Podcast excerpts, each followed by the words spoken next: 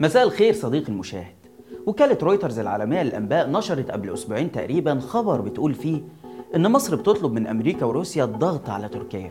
ليه بقى؟ علشان يا سيدي توقف صفقة طيارات بدون طيار يفترض إنها تباع لإثيوبيا ده كلام يظهر طبيعي في إطار العلاقة المتوترة بين مصر وتركيا من حوالي 8 سنين اللي هم عمر انقلاب السيسي. لكن اللي مش طبيعي قوي يعني أو خلينا نقول تعبير أدق وهو اللافت في الموضوع ده إن ده توجه عكس التوجه السائد خلال آخر سنة دي اللي هي 2021 تحديدا. في توجه كده للتهدئة وهندلة الأمور شوية. لقاءات ثنائية بين وفود مصرية وتركيا وزيارات متبادلة. طب ليه بقى تركيا تضرب كرسي في الكلوب وتعمل كده وتروح تدي دولة بتهدد أمن مصر المائي؟ طيارات مش موجودة عند مصر أصلا. الحقيقة صديقي المشاهد الجميل مش ده بس السؤال اللي محتاج إجابة.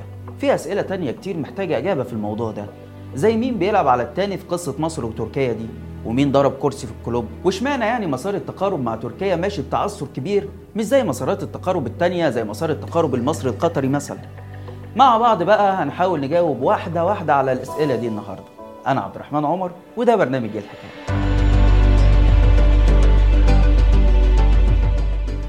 أهلا بيكم.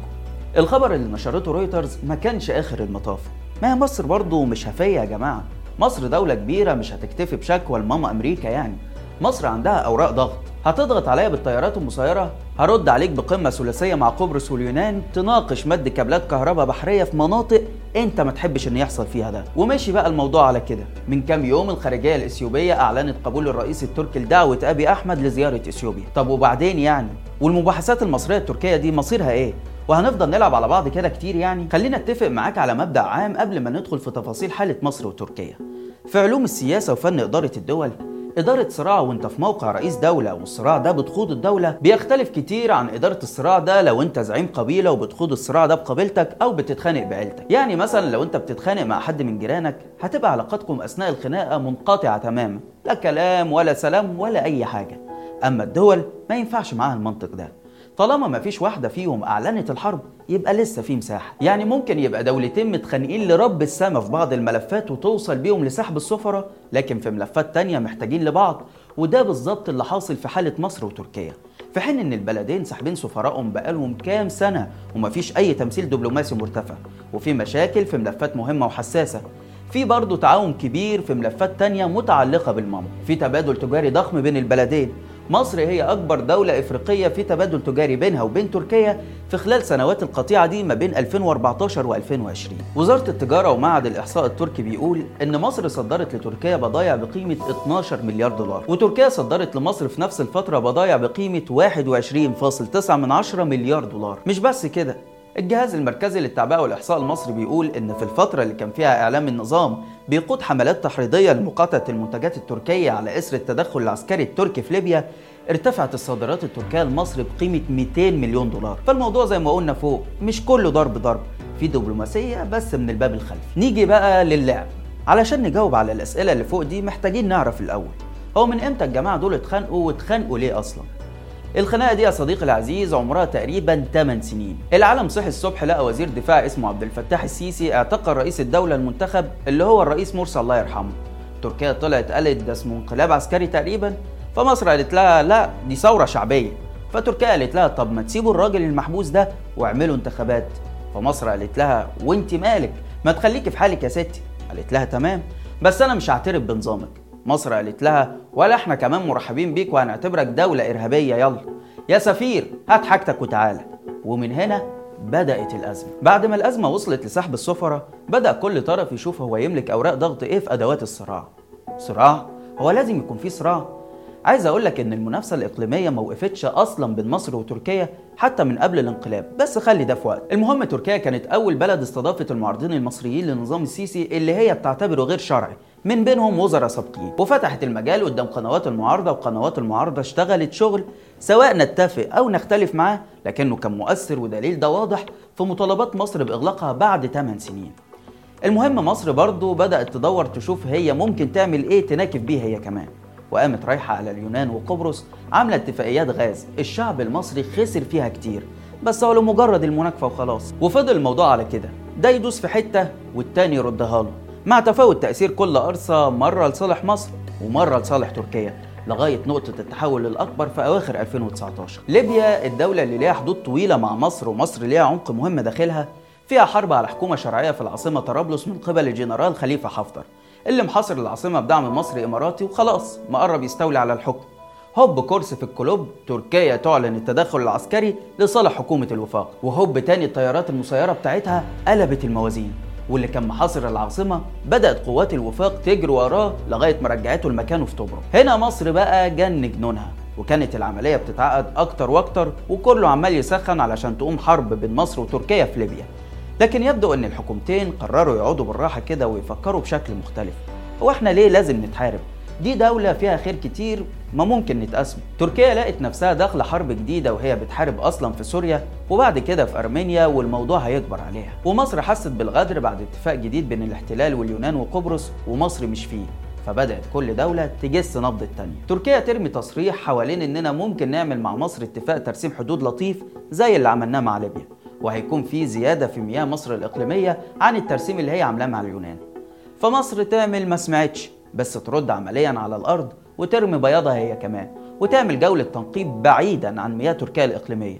فتركيا هنا تلقط الخيط وتقول لها إن دي حاجة كويسة وإحنا بنقدر اللي يقدرنا. ومن هنا بقى يا سيدي بدأت جولة جديدة لكن جولة تقارب لا تخلو من اللعب وبطيئة شوية وحذرة شويتين. لدرجة إن بيانات الخارجية التركية والمصرية وصفت الجولة دي على إنها جولات استكشافية. كل واحد بيحاول يشوف التاني هياخد منه إيه وهو هيكسب إيه. على عكس جولة التقارب المصري القطري اللي مشيت زي السكينة في الحلاوة والسيسي اتصور مع تميم في العراق والدنيا كانت زي الفل. جولة التقارب الحذرة بين مصر وتركيا على الرغم إن ما كانش فيها زخم كبير لكن كان ليها ملامح مهمة وزي ما قلت لم تخلو من اللعب. الدولتين مثلا ما أعلنوش بالظبط عن طلبات كل واحدة من التانية أو أهم الملفات اللي بيتكلموا فيها لكن الوقائع بتشرح لينا كل واحد بيفكر في إيه. فمثلا في حين إن الغالب على تصريحات المسؤولين الأتراك هو الحديث عن التعاون في ملف شرق المتوسط المليء بالغاز الطبيعي اللي هيعود بالنفع على الدولة التركية والشعب التركي. كانت تصريحات المسؤولين المصريين إنه كفاية بقى إن تركيا تفضل منبر إعلامي للهجوم على النظام المصري. وبعدين شفنا طبعا وقف برامج ووقف مذيعين كانوا عاملين تقريبا صداع للسيسي زي معتز مطر ومحمد ناصر وحمزة زوبع وهشام عبد الله وهيثم أبو خليل ومجموعة كبيرة مش عايزين ننسى حد. وطبعا الموضوع تم استغلاله اعلاميا من قبل النظام المصري بشكل يظهر تركيا إنها بتستجدي مصر وإن السيسي ليه اليد العليا في إدارة العملية. وده اللي خلى تركيا تبدأ تدور على حاجة تلعب بيها برضه. ما أنت مش هتزيط عليا في الإعلام ببلاش يعني. فين يوجعك يا سيسي؟ فين يوجعك يا سيسي؟ بس سد النهضة.